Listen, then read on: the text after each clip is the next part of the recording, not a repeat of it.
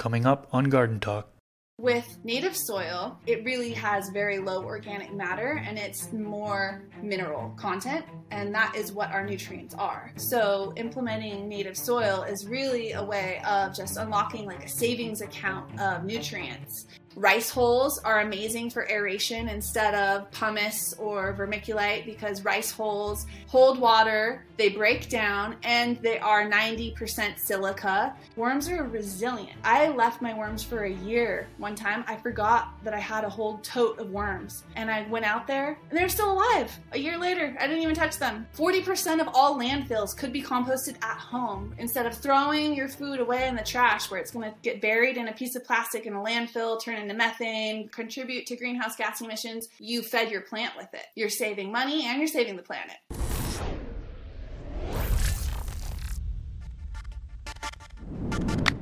What's up, everybody? If you that don't know me, my name is Chris, aka Mr. Grow It, and you're tuned into the Garden Talk podcast. This is episode number 30. In this episode, I interview Queen of the Sun Grown. She has been gardening for 11 years and grows a variety of plants, such as tomatoes, potatoes, onions, buckwheat, marigold, carrots, beets, and so much more. In this episode, we focus on DIY gardening. She talks about things such as building up the native soil in your backyard versus buying bag soil, IPM, composting, and more. Thanks to all of you who support this podcast on Patreon. If you'd like to support, you can do so by going to patreon.com slash mrgrowit. Before we get into it, I want to acknowledge that one of my goals for this podcast is to bring zero cost for information about gardening, all plants, to the general public. That being said, I'd like to thank the sponsors of today's podcast who help make that goal possible. Big shout out to Spider Farmer for sponsoring this podcast. Spider Farmer is well known to produce high quality LED grow lights at a price lower than nearly all other companies. They have board style LED grow lights as well as bar style LED grow lights. I've used their SF1000, SF2000, and SF4000 LED grow lights in the past, and I got some excellent results with them. They also have grow tents, inline fans, and carbon filters.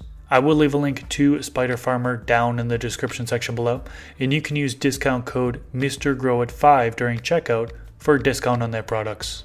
AC Infinity is a sponsor of the podcast. Coupon code MrGrowIt will get you a discount on their products. I've been using their Cloudline T6 and T4 inline fans for several years now, and I absolutely love the automation built into them. On the inline fans controller, you can have set points for high and low temperature, as well as high and low humidity. This greatly helps control my indoor garden environment, so the temperature and humidity stays in the ideal ranges. I will leave a link to AC Infinity down in the description section below, and don't forget to use coupon code MrGrowIt for a discount on their products. A big supporter of this podcast is Dutch Pro. They sponsor this podcast, and I use their nutrients. I have been using their base nutrients formulated specifically for RO and soft water. I also have been using some of their additives like CalMag, Silica, and their root stimulator called TakeRoot. They have a few other additives on top of those, and pH regulators. Coupon code MrGrowIt10DP will get you a discount on their products, and I'll leave a link to their Amazon store down in the description section below. Okay, now let's get into the episode. All right, and we are back. Welcome to the Garden Talk podcast. Today I am joined with Queen of the Sun Grown. How you doing today? Hi, I'm doing great. So happy to be here. Yeah, happy that you joined. I think it was what, like a month and a half ago, you reached out to me and you're talking about how you have experience doing. Um, I know you're on podcasts before and you have a radio show and you've got all this good information about DIY gardening. We're going to get in this today. Uh, IPM, soil building, composting, just a whole bunch of different knowledge today. Uh, and I'm super excited on that one. So, um, thanks for joining me. And um, for those that don't know who you are, can you just give us kind of an introduction, who you are, and kind of how you got into gardening? Yeah, definitely. Um, so Queen of the Sun Grown is my um, you know handle on Instagram, and you can find me um, there or on Patreon. Uh, I am a cannabis cultivator and consultant, as well as a UC Davis trained master gardener. Um, my background is environmental science, so I went to school for natural science. And prior to getting into the industry, I worked for the Nature Conservancy, um, doing invasive species management and endangered species. Um, and so basically, I've just studied a lot of sustainable agriculture and ecosystem management. And I've just applied that to my life and really trying to educate my community and to how we can just be better humans living alongside plants and animals and working together and doing our thing. Nice, nice. Now, what's your grow style? Are you an indoor grower, outdoor? Do you grow in beds, containers, greenhouse? What do you What do you do? So I learned how to grow inside. Um, I had a medical business back in medical days in California, and I mean, this was the typical indoor synthetic. Like my partner just taught me use a bottle. This is what you do. Follow a recipe. All the grow bro stuff. And at the time, I was in college and I was learning about sustainable agriculture and ecosystems and how everything is connected. And I thought, this is a little strange, you know, like my lifestyle is all organic, and here I am growing inside when I'm in California, which is, you know, the number one in the nation for agriculture outside. So when Prop 64 passed, I was actually forced to move in order to keep my business legal. And I moved down uh, the hill outside of Tahoe to grow and change my whole style to outdoor growing. And it was the best thing that happened to me because I am so happy I am not under grow lights anymore. uh, being outside in the sun is amazing. I grow in native soil. I'm a huge proponent of closed loop systems, regenerative agriculture, and using what you have on your land um, to benefit you the most um, without having to use a lot of money, um, inputs, and just trying to keep it as low cost and efficient as possible. Cool. Yeah. So we're going to get into the DIY type stuff today, like I mentioned earlier.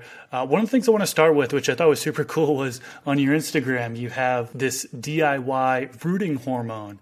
It's on your Instagram story. Can you talk to us about that real quick? Yeah, basically, um, I kind of like to go through all of the most popular um, growing uh, products and look and see what their active ingredient is and try and find that and do a cost analysis of what everyone's most popular um, you know so for rooting hormone it is clonex is what i used. And uh, indole 3 butyric acid is the active ingredient. And this is in the auxin hormone group for plants. And so that's responsible for cell elongation and is typically associated with root growth um, and that is found in most common um, rooting hormones. And so I just did a little research and I found a 99% pure um, indole 3 connected with potassium. Um, and that was about $27, I believe, for um, a ton. I mean, this is pure. This is like, I think it was five grams. Um, and it worked out to be a dollar thirty-seven per two hundred milliliters um, versus Clonex, which is thirty dollars for the same proportion. So you're literally saving. You know, you can use that. I'll probably have that little bag for the next five years. Yeah, it's so awesome that you're able to kind of save money that way. Yeah, I saw it was the 200 milliliters is what your mixture kind of came out to was 0.5% IBA and then the comparison was 100 milliliters of Clonex, 0.31%. So it's less IBA than what you're making, and you're paying a lot more, the $30 oh, per. Yeah. So yeah. where can they get that IBA? Um, if you go to powergrown.com, they are a company out of Sacramento and they provide all different kinds of plant hormones um, and things that you can purchase from them uh, in bulk, powder, that you just mix yourself. And so, with this powder specifically, uh, you're going to want to just make enough for what you're going to use. Okay, that makes sense. Nice. Yeah, good little grow hack there. Quick grow hack. Save some of you guys some money out there. I know there's a ton of people watching that love the DIY style stuff and saving money. So um, that's pretty cool. Let's flip it up. Let's talk about IPM. You know, I've seen your Instagram. You grow these massive plants outdoors. I'm mostly an indoor grower. I'm not sure if you're aware of that. I have very little outdoor experience indoors, outdoors, completely different battlefields, right? Um, when we talk about IPM, I mean, there's several grows that I've been through indoors where I haven't done any IPM. You know what I mean? You got to get away with it sometimes if you have, as long as you're cleaning your grow room between and so on and so forth. Outdoors is a completely different battlefield. When you're growing outdoors, what do you usually do? What's your IPM routine? The first step in IPM for outside is really just letting go of the expectation that you're not going to have pests because you're going to. It's just that's part of nature, bugs, and really just learning about them, their life cycle, when to expect them, um, what they feed on, how many times they molt, um, you know, what their metamorphosis stage is, is really just about learning what to expect, um, what eats them, what they're attracted to, what predator insects, how you can attract them, and really encouraging as many species as possible because biodiversity is really the key and so that you don't have an outburst of one species um, and you can really just keep a harmonious balance. Uh, this is done essentially through a lot of companion planting. Um, I do buckwheat, nasturtium, lemon balm, um, daikon radish, uh, and then a ton of other like pollinator habitat, just mixed wildflower seeds all around the property. Um, but those first few species I talked about, I actually use um, within my greenhouse. And so those border the edges of the greenhouse beds where my outdoor plants are. And those are all attractors for predatory wasps, hoverflies, um, ladybugs. And so a lot of those species, it's actually their larvae um, that are responsible for eating a lot of the pests like aphids, um, caterpillars, stuff like that. So, really, just encouraging a good, thriving, healthy ecosystem um, is my first step of IPM. Then, being out there, looking, look, uh, just seeing what's going on, observing, uh, and then definitely defoiling, removing leaves. Just pull them off. Just get as many leaves as you can. I try to do a heavy defoil midway through each grow cycle. And then again, um, right before harvesting.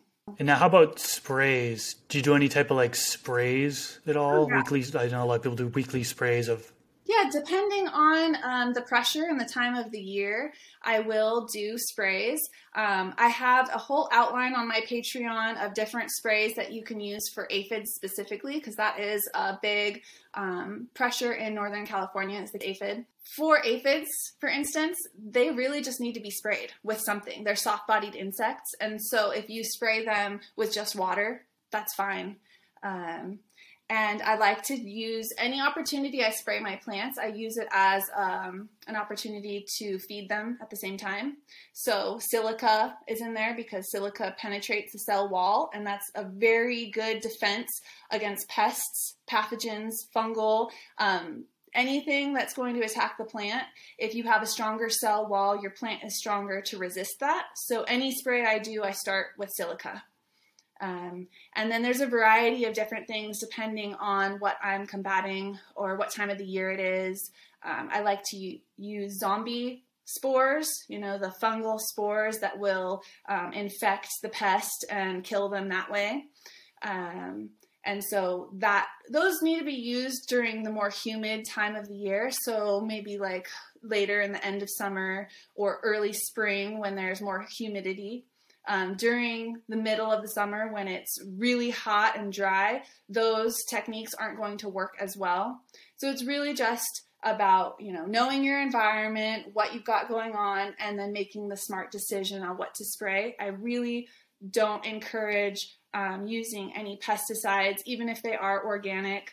Um, they accumulate in our waterways, uh, they get eaten and bioaccumulate up the food chain, and they can affect birds, they can affect all different species around you. So that's kind of like a last case scenario. And oftentimes they will wipe out a lot of the beneficial insects that you're using as your soldiers, you know, your first defense. And so you can have this big population growth of, let's say you're spraying a pyrethrum or something and you want to wipe out aphids, well, they're going to go ahead and they're going to wipe out all the aphids, but they may wipe out all the ladybug larvae as well.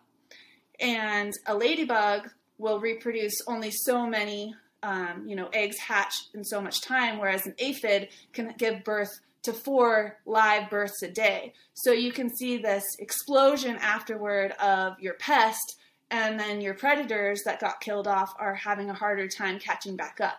So really try to stay away from pesticide sprays, even if they are organic.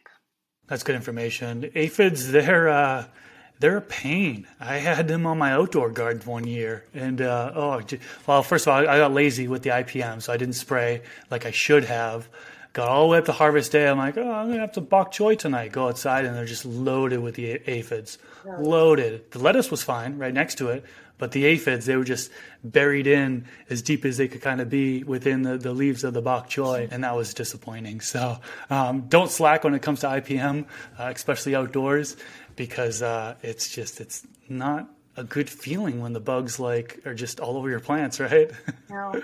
Also remember your ten percent.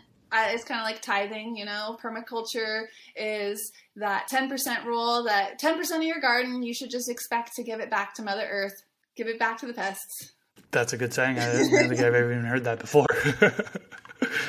now, how about root aphids? I know you've encountered those before, and those aren't something I'm very familiar with. Can you talk to us about root aphids and yeah. what you did to combat them? Yeah, um, root aphids are a pain in the butt because they often um, go unnoticed for a long time because they are in the roots, and that's not something that you're looking at. Um, and so typically you start seeing what looks like a magnesium deficiency in your leaves that you know christmas tree pattern the interveinal chlorosis and you're like oh no am i deficient? This is crazy. Why? What's going on? And then you find little tiny things crawling around in your root zone and um, that's what happened for me. I finally took a plant out to look at it because i knew there was no way i could be deficient. And I found them, lo and behold, and basically I thought, well, I looked up what eats root aphids. Um, rove beetles are amazing, super fast. If you watch them, they're like running through your soil looking for things, hunting. They're like vicious little killers. So, getting rove beetles um, in there, either purchasing them. I've never actually purchased any predatory insects. I just plant um, plants to attract them um, and create that habitat. But the rove beetles, and then I I did purchase nematodes. So I just got the triple threat from Arbico Organics and inoculated my beds and everything with the Neemix. Or, I'm sorry, the nematodes. And then I did use uh, as well, a root drench, and that was only in the plants that were in pots with root aphids. I wouldn't recommend um, po- doing a root drench in your living soil beds um, if you have those beneficials like the rove beetles and stuff like that in there. Um, but if you are in a small container using something like Neemix, um, which is uh, from the azadirachtin, you know, based pesticide, it is organic. But again, all of those things I talked about apply to organic pesticides as well. Um, but I had really good success with that. Um, and then there's this thing called um, Basania bovaria. I'm probably butchering that. Um, so that's a strain of fungus that you can also use, and that will combat root aphids. So the common name is Botanigard WP22, I believe, is the product that carries that strain. Gotcha. Okay, cool. Let's flip it up. Let's stop talking about bugs and let's talk about soil building. Kind of gets into the DIY type of thing. I know a lot of growers they they go to their local hydroponic store and they buy bag soil, right? Potting soil. Now you specialize in just using the native soil, right? The soil in your backyard and kind of reviving that. Can you talk to us about how somebody would kind of go about doing that? Yeah, definitely. Um, so the thing with potting soil in a bag, it's really not soil. That's potting mix. Um, it is mostly organic matter, and that organic matter is going to be used up within one cycle pretty much. You, you can pretty much guarantee that by the end of that growing season, your plant is going to have extracted everything out of that bag of soil that it can. Um, with native soil, um, it really has very low organic matter and it's more mineral content and that is what our nutrients are. Um, so implementing native soil is really a way of just unlocking like a savings account of nutrients. And in order for you to do that, you just have to build up the organic matter because that's what you're lacking. So poop of any form, like you know, if you have access to um, the Resource Conservation District in your county, you can get a hold of them and they will actually deliver free manure to your house. Um, if you know anyone with a horse or a cow, you can literally, I've knocked on my neighbor's door and said, Hey, can I bring a wheelbarrow over and shovel some of your poop out of your yard for you? And they're like, Yeah, go ahead. Um, composting, that is a huge way of reducing your waste. Um, 40% of all landfills could be composted at home. Imagine your carbon footprint being reduced by just instead of throwing your food away in the trash where it's going to get buried in a piece of plastic in a landfill, turn into methane, contribute to greenhouse gas emissions, you fed your plant with it. You're saving money and you're saving the planet. It's like win win right there. Um, so basically, whatever form of organic matter you can get, get your hands on it. Um, cardboard. I went to a waste reclamation center, and the number one thing being thrown away is packaging. Amazon, think about it, you get a box within a box within a box if you can break down all of your cardboard, you can use that to build your soil. Literally, that's carbohydrates. Your plants will, that will create soil for you.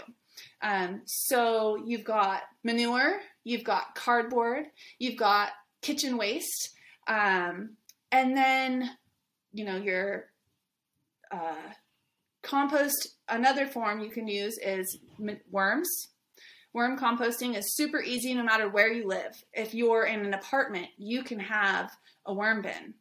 And the thing with worms is whatever they eat comes out 7 to 11 times richer. So if you feed your worms, you know, something with a 333, you know, you're saying in ratio of NPK, it's going to be a higher ratio, like 21 21 21. So that doesn't happen often in nature. Usually, the energy taken, you lose energy as you go through a, a, a, chemical reaction or something like that. But with worms, in this case, you're actually going to get more out of them than you put in. And worms are resilient. I mean, I left my worms for a year one time. I forgot that I had a whole tote of worms. And I went out there and they're still alive a year later. I didn't even touch them. Like, so if you're a hands-off gardener, worms are an amazing option for building up your soil and just getting a hold of as much organic matter as you can. That's really the key. Um, so taking, you know, what people would consider as trash, that becomes your plant's food.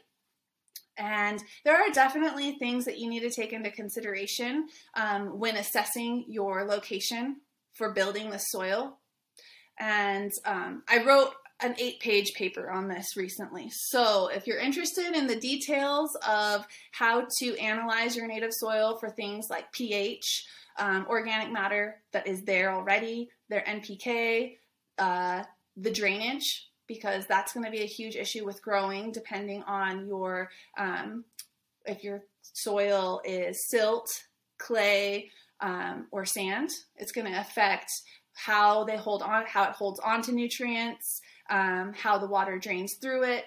And there are many ways you can determine this at home. You don't need a fancy soil test kit. Um, you don't need to send it to a lab. You can just do things through observation, feel, um, and a few other little tests to just determine what kind of soil you have and then how you can build it up. I'm just thinking about my soil back in uh, when I used to live in Massachusetts, and uh, just thinking about the house I grew up in, parents' backyard. Digging down, there's sand, and it seems like there's a lot of clay too. So I always thought like that that can't be used at all with with uh, medicinal plants because of. You know, I, I think it's well known, even amongst intermediate and beginners, that there needs to be aeration down in the root zone, and having a real compact medium, plants don't thrive as well. Now, are you saying that I could potentially revive that? Oh yeah. Sand and clay Uh-huh. and turn it into something that okay. Clay is actually like one of the best soil types you can have because it is the smallest particle size. It has the highest cation exchange capacity. The those particles that are so tiny, yes, they contribute to compaction and lack of aeration, lack of drainage, but they are more readily available accessible nutrients because the particle sizes are so small. So really what you need to do is grow some carrots, potatoes, daikon radish, grow as much as you can and let it die. Don't harvest it. You just throw seeds out there. They're really cheap. And as it grows and it breaks up, then you're building your organic matter. You're breaking up your compaction of that clay, that hard, dense pack. And in a season, you can change it around. Wow, that's really good info. Yeah. Now, let me ask you this. There are going to be some people that are watching this that don't want to wait that season.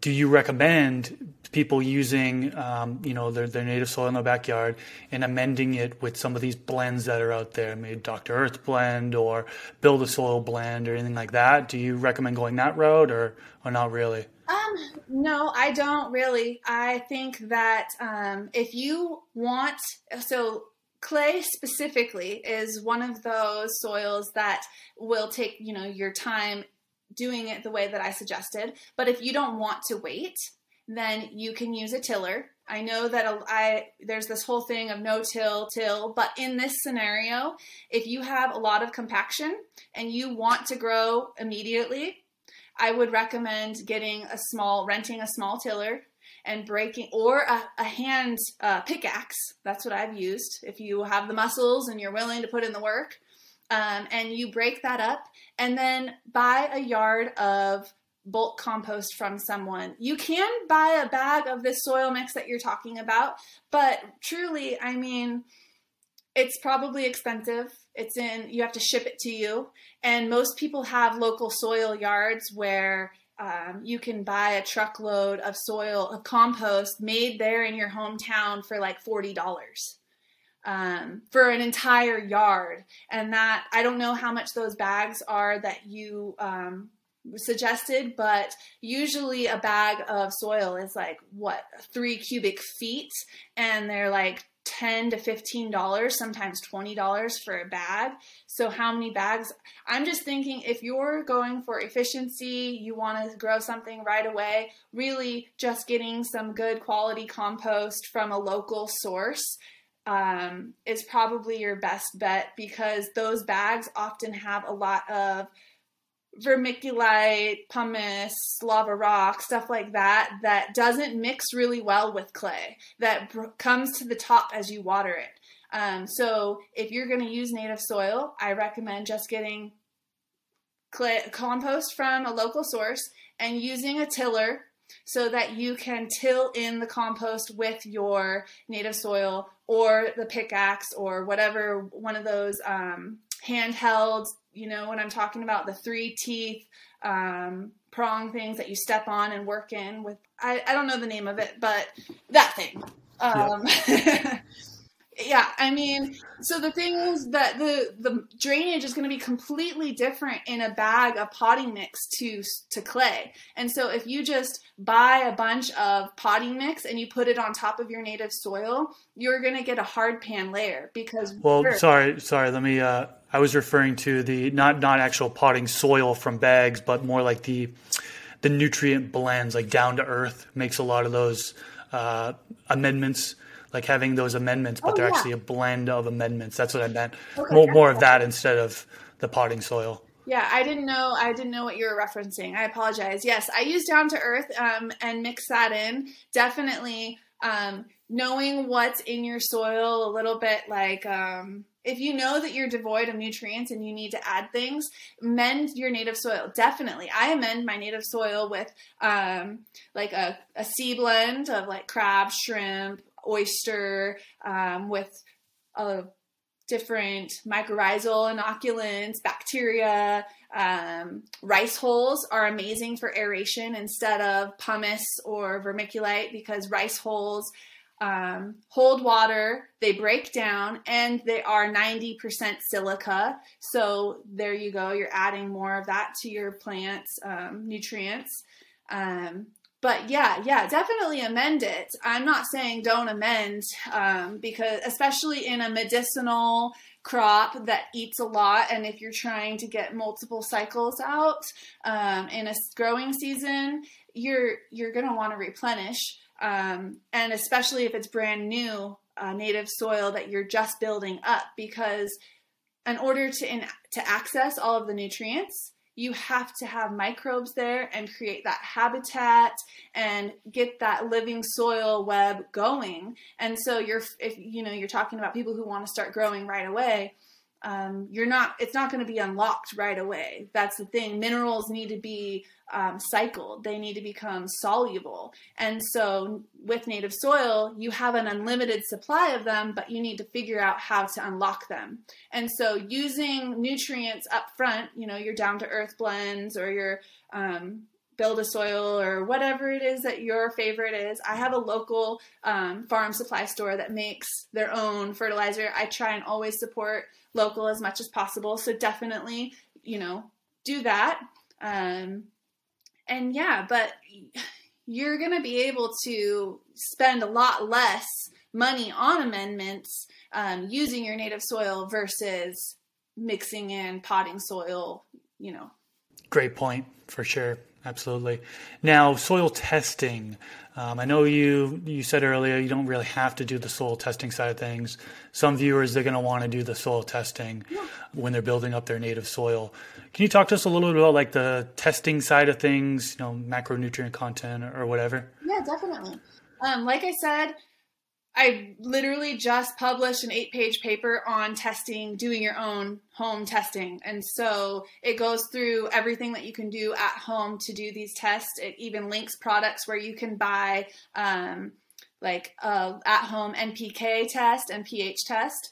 Um, and it describes how to do these with uh, a thing called a slurry test. And so basically, you're going to um, take a glass jar you know, like a mason jar with a lid, and uh, dig down about eight inches in your native soil. And make sure your hands are clean, your tools are clean, that there's no um, way that any fertilizer could be on those uh, tools because that will skew your test for sure. Um, and take a little bit of that soil and fill your jar up about a third of the way, and then fill the rest of the jar with distilled or dechlorinated water. Um, and go ahead and give that a big old shake and let it sit for a while um, until it settles. And so you can go ahead and buy an at home NPK test, or if you have your pH pen, and you can use the uh, solution in that jar and use a little test strip, and you can find out um, general area of your macronutrients as well as your pH of your soil through this little at home test. And I mean, like 30 minutes you'll be able to find out at least um, if your soil can sustain some life and where what direction you need to build it in, what you need to amend it with. Um, other than that, um, it's really a generalization. I don't know if you've used those tests, the little uh, like strips. You put it in the water, um, and it'll tell you. I use them for my pool. That's about it. there you go. Um, it's good. It's basically the same idea, and it'll give you like a color scale of how you know low, moderate, ex- excessive of nitrogen, potassium, phosphorus. Um, but your micronutrients, really, your micronutrients, you should have a decent amount of micronutrients in all native soil because micronutrients are, come from rocks. You know, you think calcium, magnesium, manganese, boron, copper, that's all like from rocks. So uh, it should be there. Um, other places are going to have more uh, available than others. Like if you live near in glacial territory, you think about people order glacial rock dust. If you live in a glacial valley, you probably have freaking awesome micronutrients in your soil. Um, if you live by a volcano, you have that people get volcanic ash. They order it to, you know, basalt. That so if you just know a little bit about where you live, um, you could have like a gold mine of nutrients right under your feet and you didn't even know it. Just doing a little bit of research and putting that effort in to getting to know your soil goes a long way and will save you a ton of money. That's awesome. Yeah, really good information there. Appreciate you sharing that one. Yeah. Let's flip it up. Let's talk about composting. So we kind of touched on a little bit earlier, but I want to get deeper into it. I don't compost. I'm uh, so I guess we want to kind of speak more on beginners terms, right? What you said earlier kind of intrigued me. The forty, what do you say? Forty percent of waste could be composted, yeah, which is pretty crazy. Landfill could be composted, and all it takes. This is the why I'm doing what I'm doing talking to people. I could just sit at home and grow my medicinal herbs and make my money and go my own way, but I want to get it out there. It's our responsibility to take care of this planet and our responsibility to take care of our waste. It's not the government's, you know, look what they're doing. I'm not going to go on a rampage here, but we are the ones who make the biggest change. And so composting is one thing everyone can do at home. Um, and there's so many different varieties. And so basically, you need to ask yourself how much time do you have? What resources do you have available to you? And those could be like your space, um, how much room you have, uh, how much waste you produce. Um, if you, you know, just figure out how much you want to invest into your composting system, and then that will gauge what level of composting you want to get into you can be as simple like i said on the simplest scale would be um, worms. That's literally the easiest way. You don't have to do anything. You just get a little tote from home depot take a quarter inch drill bit drill some holes in the bottom for drainage drill some holes at the top for air put the lid on uh, shred some paper throw it in there get a pound of red wigglers um, and those are the ones you want for composting because they live in the topsoil and they um, the top six inches and they are really really good. They eat their weight like every day in food. So if you for every square foot of worms you have, you want one pound of food. So just take that into consideration of how much um, kitchen scraps you've got going on and how many worms you need but you can put them you could do it in the tote in the rectangular tote or you can do it in a five gallon bucket. You can leave it in your garage. It doesn't smell. Um, just make sure that it is somewhere um, that if it leaks out the bottom that you're okay with it. Maybe you put a saucer underneath um, just beware of that. But that is literally like the easiest way to compost. If you want to um, take it up a notch and start you have a lot more that you have available to compost. If you've got a big yard with lots of yard clippings um, or a garden where you're constantly weeding um, or if you're growing medicinal herbs and you're deleafing a lot um, and you have those materials accessible then maybe you want to get a little bit bigger and you want an actual compost pile in your yard um, depending on what kind of pests you have around. If you've got like raccoons or bears, um, I live in the country, so these are things I have to worry about with compost. But if you're in a neighborhood where you don't have to worry about that, then you can have it a little bit more open. Um, so either you need to have it enclosed if you have pests, or you can have it open if you're not worried about that. You can just have a pile. Um, and the rule of thumb for composting is uh, 30 parts of nitrogen to one part carbon. So, nitrogen materials would be your green, your kitchen scraps, your grass clippings, your leaves, things of that nature. Your carbon is your dried grass, um, your dead leaves, um, wood chips, all of the cardboard that you have from Amazon, that's all carbon. And so you don't have it doesn't have to be exactly 30 to 1 this is just a nice ratio of the optimal ratio. Um, and the way you can determine this is just having equal volume. So if you have a five gallon bucket of kitchen scrap then a five gallon bucket of dry leaves or dry grass and that would be about 30 to 1 ratio. So combine those mix them up, and all you need is a little air, a little water, and a little time, and you've got compost. You make it sound a lot easier than I thought. Yeah, no, it is. And you it depends on how much time, like I said, how much time you want to put into it. Some people are like, okay, I'm going to go out there and I'm going to turn my compost pile every day and I'm going to water it and in 4 weeks I have black gold.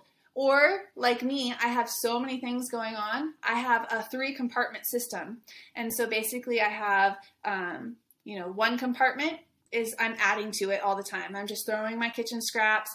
And what I like to do is when I go to the grocery store, I get a paper bag and I use the paper bag for throwing all my kitchen scraps in. And then your paper bag is your carbon right there. You just take that paper bag and you throw it into your compartment. You're like, okay, bye, done. And you just keep adding, keep adding, keep adding. And then at, when you you finally you filled your compartment, which ideally three feet high by three feet wide is the ideal volume for um, getting the compost going. Um, so I get it up to that point, and then I start watering it, and I don't add to it. Um, if I have old compost, I will cover the top of it with old compost, or I have goats and chickens, so I can cover it with the manure. And really, just covering that um, kind of locks in the moisture and gets things kick-started and adds the heat and gets the bacteria going and moving, um, brings in the microbes from the old compost or manure, or manure and really gets things moving fast. Um, and just making sure you water it is really, you know, once a month. It, and if it rains where you're at, you know, then you don't even have to water it. Just maybe go put a stick in there and move it around and make sure it doesn't stink if it starts stinking, then you're gone. You've gone anaerobic, and you need more oxygen. Um, but really, just if you have a pitchfork or a shovel, go and turn it once a month, and within four months, you'll have compost. It's not hard. It, everyone can do it. I was going to buy one of those uh, vermicompost bins with the multiple layers, and uh, I think they're actually like a hundred bucks on Amazon. But now you mentioned I can just get a bin locally I'll just buy a bin and do it that way. So when I'm adding stuff in to it, you could fill it all the way up and then just let the worms go nuts for four months, keep it moist. One thing I was worried about is temperature. At wintertime in my garage, it gets cold. It gets, you know, 40 degrees or so. Is there going to be like a slow of activity? Is there like a too cold of temperature to where it'll just slow down in the winter. It'll slow down, but it's not going to stop. They're, you know, the red wigglers have a huge range of temperature. They'll survive down to like 20 degrees and up to 90 degrees. Um, and then they just stop reproducing. Once they get out of that boundary, they stop reproducing, but they're still alive. And the more you put in there, the more insulation it will have and protect them um, and keep things warm and kind of on the upward side of temperature. I know it can't get too hot, and you've got to turn the piles every now and then. What's the kind of general rule for turning your compost piles? It, like I said, it depends on um, how fast you want the compost, how much time you have. If you want compost quickly, turn your pile once a week, and within four to six weeks, you'll have compost. If you don't have time to do that, if you do it once, it's still no matter what it's going to break down. It just depends on how fast you want it to, how much space you have.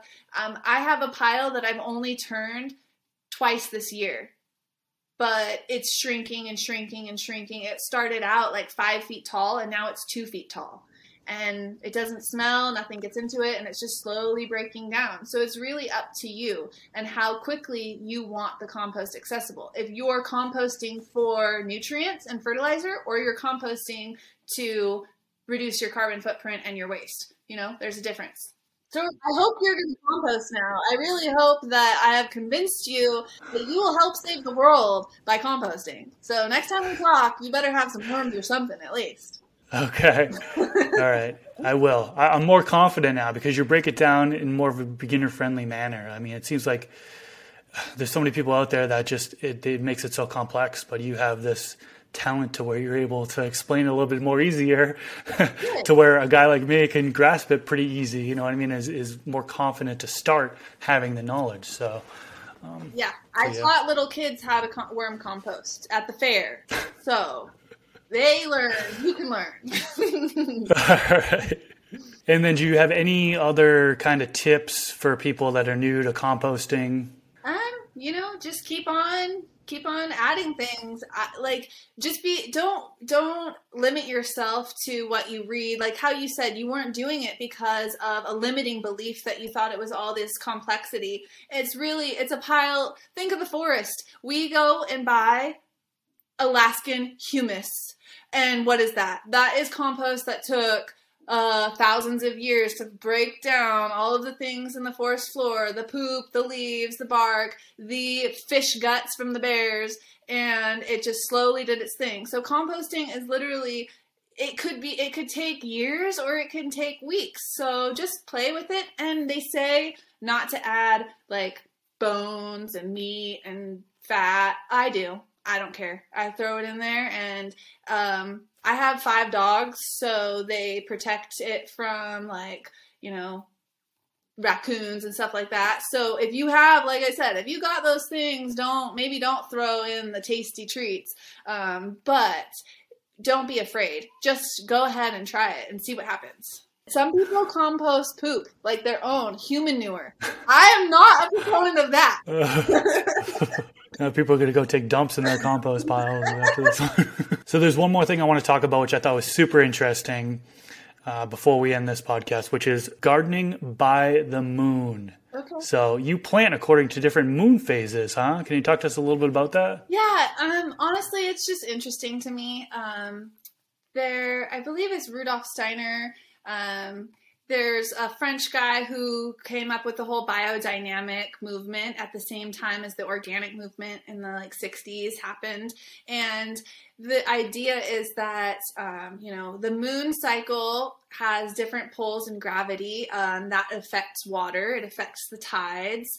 Um, and so when you have, you know, a new moon is supposedly a really good time to plant a seed because the gravitational pull of water is um, bringing water to the surface. And so if you're you've sown your seeds outside during the new moon, it should stay moist longer because of the gravity. Um, and so I don't know if it's 100% real or if it's a little woo woo, but you know, I figure our ancestors for the last 15,000 years, the advent of uh, agriculture, have been keeping track of time with the moon. And so, why not go ahead and give thanks and work with Mother Earth and use what the tools that she has provided as easy as just the, the sky? And why not do it? And it's fun. And I like reading my horoscope, so why not plant my seeds with the new moon and harvest on the full moon? So I don't know. I don't know. Like biodynamic, I've really I've I've gone to a few workshops. I actually went to a biodynamic composting workshop where these women literally butcher a cow on the full moon and they take the blood and drain the blood into a vase and ferment the blood and then take the ins- the guts and stuff it with digestive medicinal herbs um, like chamomile and uh, comfrey and all different kinds of medicinal herbs and they put it in there and then they bury the intestines with these uh, digestive herbs and then they have the um, the blood fermenting and then they go ahead and they compost all of this with the moon cycle and then they're selling their supercharged biodynamic compost for $800 a yard. I'm like what? I don't know that. I don't know. I don't know about that. But it's out there. People do it. Just when you think you've heard about all the gardening techniques there are, you get slapped with something that's kind of absurd that you would never think was a, a thing, you know? uh-huh. Well, Queen, this was a fantastic talk. Uh, I learned so much, uh, you know, about building soil, some cool DIY hacks, IPM, composting, which I promise I'll do before we meet next time for sure. Tell us, how can the listeners find you and what do you have upcoming in the future? Yes, you can find me on Instagram at Queen of the Sun Grown, um, and then Patreon, also Queen of the Sun Grown. Basically, everything that I talk about on podcasts and Instagram, I write down and give easy directions, videos, recipes on my Patreon. And um, I am using that to fund my own podcast because I love talking about gardening. And so the more support I get through Patreon, the more content I can create for people to save money and grow happier, better plants. Good stuff. I will link her Instagram and Patreon down in the description section below. If you enjoyed this video, click that thumbs up button. Thumbs up button helps so much, helps us reach more people through the YouTube algorithm. Commenting also helps. If you found this uh, to be valuable and you think somebody would benefit from this information, share it. Sharing is caring. I know there's a lot of people have been sharing on Reddit lately and Facebook groups, so feel free to share this podcast and if you're on Apple Podcasts in particular, please leave a rating and review. We passed 100, so super psyched about that. Thank you to everyone who has left a rating and review. Let's see if we can hit 200 ratings and reviews. That would be awesome. Queen, thank you so much for coming on once again, and uh, hope you enjoy the rest of your day. Yeah, thank you very much.